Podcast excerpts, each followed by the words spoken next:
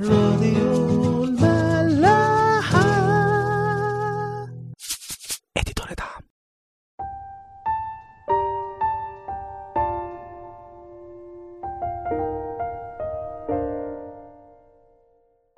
أهلا بيكم في حلقة جديدة من عيش وملح. كنا وصلنا آخر مرة لما مرات يربعام راحت لأخيها النبي متنكرة بأمر من جوزها طبعا عشان محدش يعرف هي مين. ويشفي ابنها اللي هو ابن يربعام من غير أي مواجهات مع اخيها النبي.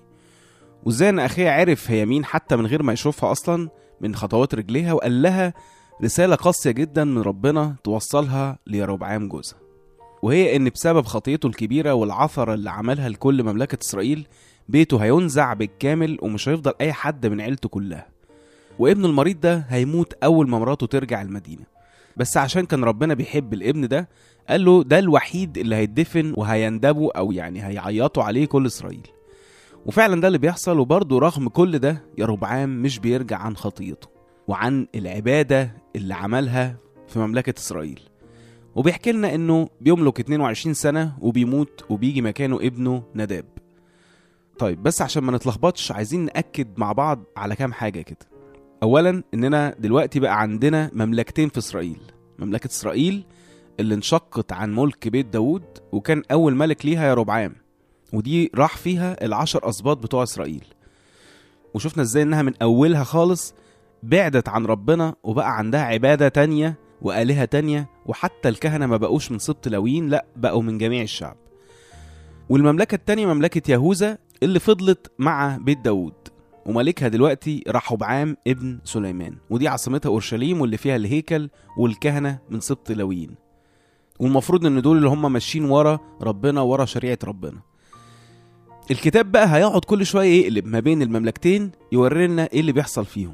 فعشان بقى ما نتلخبطش مش شرط إن القلبة دي تبقى في نفس الزمن بالظبط إنما بالفترة بالملك. يعني مثلا الكتاب بيذكر لنا هنا إن يربعام مات ويرجع يحكي لنا تاني عن رحبعام مع إن في الحقيقة يربعام مات بعد رحبعام بأربع سنين وحضر ملكين بعديه اللي هما أبيام واسا انسوا برضو الأسامي دي دلوقتي عشان ما تلخبطوش بس أهم حاجة إننا كنا نفهم نقطة القلب ما بين المملكتين دي وإنها مش شرط تحصل في نفس الزمن بالظبط إنما ممكن لما يقلب من مملكة لمملكة يرجع شوية في الزمن وده اللي هيحصل دلوقتي زي ما هنشوف. وهنبقى نقوله عامة لما يحصل يعني. الحاجة التانية بقى ودي كنا قلناها قبل كده إن في اصفار اسمها أخبار الأيام. دي موازية لملوك أول وملوك تاني. هما سفرين برضو زي ملوك كده. سفر أخبار أيام أول وسفر أخبار أيام تاني. وعلى فكرة كانوا واخدين حتة من صمويل كمان. المهم إن هما ماشيين موازين للي إحنا بنقراه دلوقتي وفيهم نفس الأحداث. بس ساعات بيبقى في حاجات زيادة في أخبار الأيام. فساعتها ممكن نقلب من ملوك لأخبار أيام عشان نذكر الأحداث دي وبعدين نرجع تاني لقرايتنا في ملوك. الموضوع شكله يلخبط أنا عارف بس واحدة واحدة كده إن شاء الله مش هيكون في مشاكل. طيب إحنا وقفنا في سفر ملوك أول صح ال 14 عدد 20 واللي ذكر لنا عن موت يربعام وملك ابنه نداب في عدد 21 بقى هيحصل زي ما قلنا وهنقلب على مملكة إسرائيل في ملك رحبعام. وهنرجع شوية في الزمن عشان زي ما قلنا وقت رحبعام يربعام كان لسه عايش. هنقرأ من أول عدد 21 لآخر الإصحاح. وأما رحبعام ابن سليمان فملك في يهوذا. وكان رحبعام ابن إحدى وأربعين سنة حين ملك. وملك سبع عشر سنة في أورشليم المدينة التي اختارها الرب بالوضع اسمه فيها من جميع أسباط إسرائيل واسم أمه نعمة العمونية. وعمل يهوذا الشر في عيني الرب وأغاروه أكثر من جميع ما عمل آبائهم بخطاياهم التي أخطأوا بها. وبنوا هم أيضا لأنفسهم مرتفعات وأنصابا وسواري على كل تل مرتفع وتحت كل شجرة خضراء. وكان أيضا مأبونون في الأرض. المأبونون دول رجالة أو هم مش رجالة قوي يعني هم جايز كانوا بيسموهم بالإنجليزي male shrine prostitutes يعني هم كانوا زي خدام في المعابد أو في الهياكل الوثنية. وكان من ضمن العبادات بتاعتهم إن هم يعملوا الشر مع رجالة تانيين. يعني عك طبعا بس مهم قوي إن إحنا نفهم مدى الشر اللي وصلوا له مملكة يهوذا في الوقت ده. وازاي ان هم تشبهوا تماما بأهل العالم والعبادات السيئة اللي كانت في الوقت ده.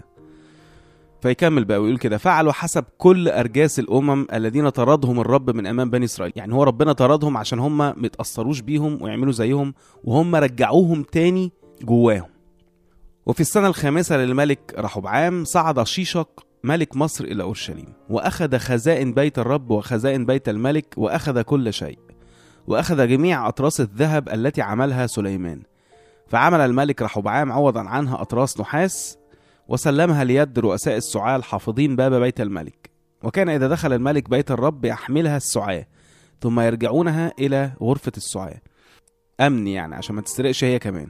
على أساس إن دي كانت المشكلة يعني إنها اتسرقت في أول مرة. وبقية أمور رحبعام وكل ما فعل أما هي مكتوبة في سفر أخبار الأيام لملوك يهوذا. وكانت حرب بين رحبعام ويربعام كل الأيام ثم اضطجع رحبعام مع أبائه ودفن مع أبائه في مدينة داود واسم أمه نعمة العمونية وملك أبيام ابنه عوضا عنه. يعني بنشوف اللي حصل باختصار في ملك رحبعام بعد المقدمة اللي في عدد 21 دي وإزاي إنه ملك على المدينة اللي ربنا اختارها عشان يكون اسمه عليها وايه اللي فيها الهيكل بتاعه العدد اللي بعديه على طول يقول لنا وعمل يهوذا الشر في عيني الرب واغهروه أكتر من جميع ما عمل آبائهم. وبيحكي لنا بقى التفاصيل اللي إحنا حكينا عنها دي. اللي يحزن بقى أكتر من كده كمان اللي هنشوف في أخبار أيام التاني لصح ال 12 أول عدد يقول لنا كده. ولما تثبتت مملكة رحبعام وتشددت ترك شريعة الرب هو وكل إسرائيل معه. يعني أول ما تثبت الحكم والمملكة شدت حيلها سابوا ربنا ودخلوا الخطية مكانه.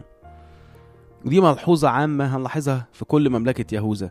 دايما في علاقة عكسية كده ما بين راحة المملكة والعلاقة مع ربنا. كل ما يرتاحوا أكتر كل ما يبعدوا عن ربنا أكتر. وكل ما الدنيا تضيق بيهم يرجعوا لربنا ويقربوا منه.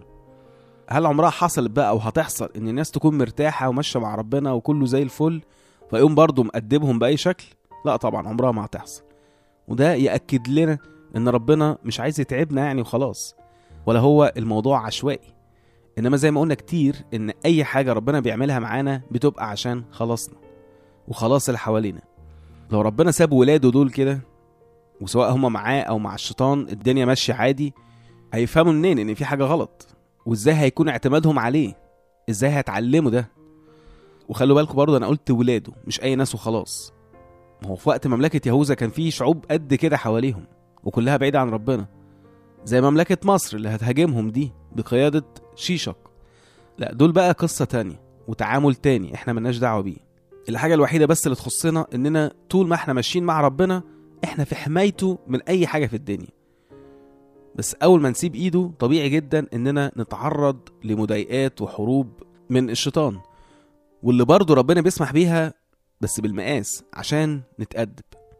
ده غير بقى حاجة تانية لو قررنا ان إحنا نسيبه خالص وما يكونش لينا علاقة بيه ساعتها بقى نبقى من أهل العالم وتمشي علينا قوانين العالم ورئيس هذا العالم اللي هو الشيطان. والمسيح نفسه قال كده عليه في يوحنا 14 30 يقول لأن رئيس هذا العالم يأتي وليس له فيها شيء.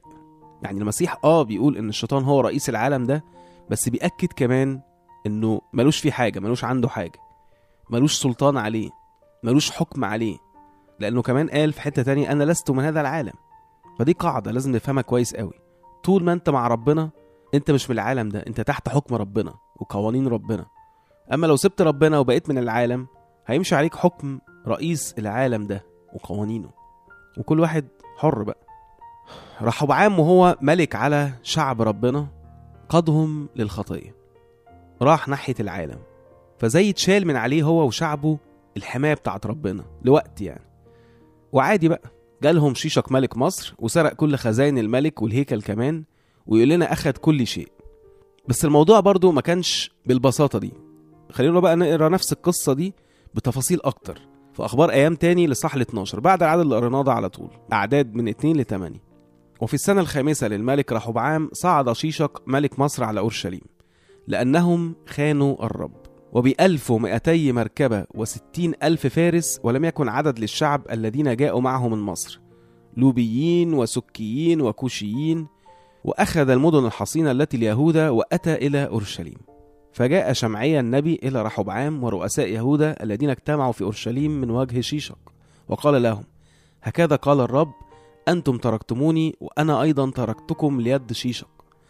فتذلل رؤساء إسرائيل والملك وقالوا بار هو الرب. فلما رأى الرب أنهم تذللوا كان كلام الرب إلى شمعية قائلا قد تذللوا فلا أهلكهم بل أعطيهم قليلا من النجاة ولا ينصب غضبي على أورشليم بيد شيشق لكنهم يكونون له عبيدا ويعلمون خدمتي وخدمة ممالك الأراضي. شايفين بقى الكلام والتفاصيل؟ بتقول نفس الكلام اللي إحنا لسه قايلينه ده إن ربنا ساب شيشق يعمل حاجة بس بالمقاس. يعني هو كان الطبيعي إن هو يخش يهلكهم إنما ربنا ما سابوش يعمل كده سابه بس يسرقهم. وبعدين يقول الكلمة بقى اللي إحنا كنا لسه بنقولها إن هم يكونوا ليه عبيد ويعرفوا الفرق ما بين خدمتي وخدمة العالم خدمة ممالك الأراضي خدمة ملوك العالم ده. فبنشوف إزاي ربنا هو ضابط الكل. والتأديب ده كان بالمقاس بالظبط على قد ما يحتاجه. والسرقة دي كانت أخف حاجة حصلت بسبب التذلل بتاعهم قدام ربنا. تذلل مش يعني مذلة إنما يعني تواضع.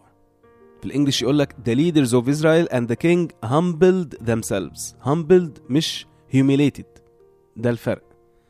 وبعدها يقول when the Lord saw that they humbled themselves برضه وهي دي كلمة السر والحاجة اللي هنطلع بيها من كل ده.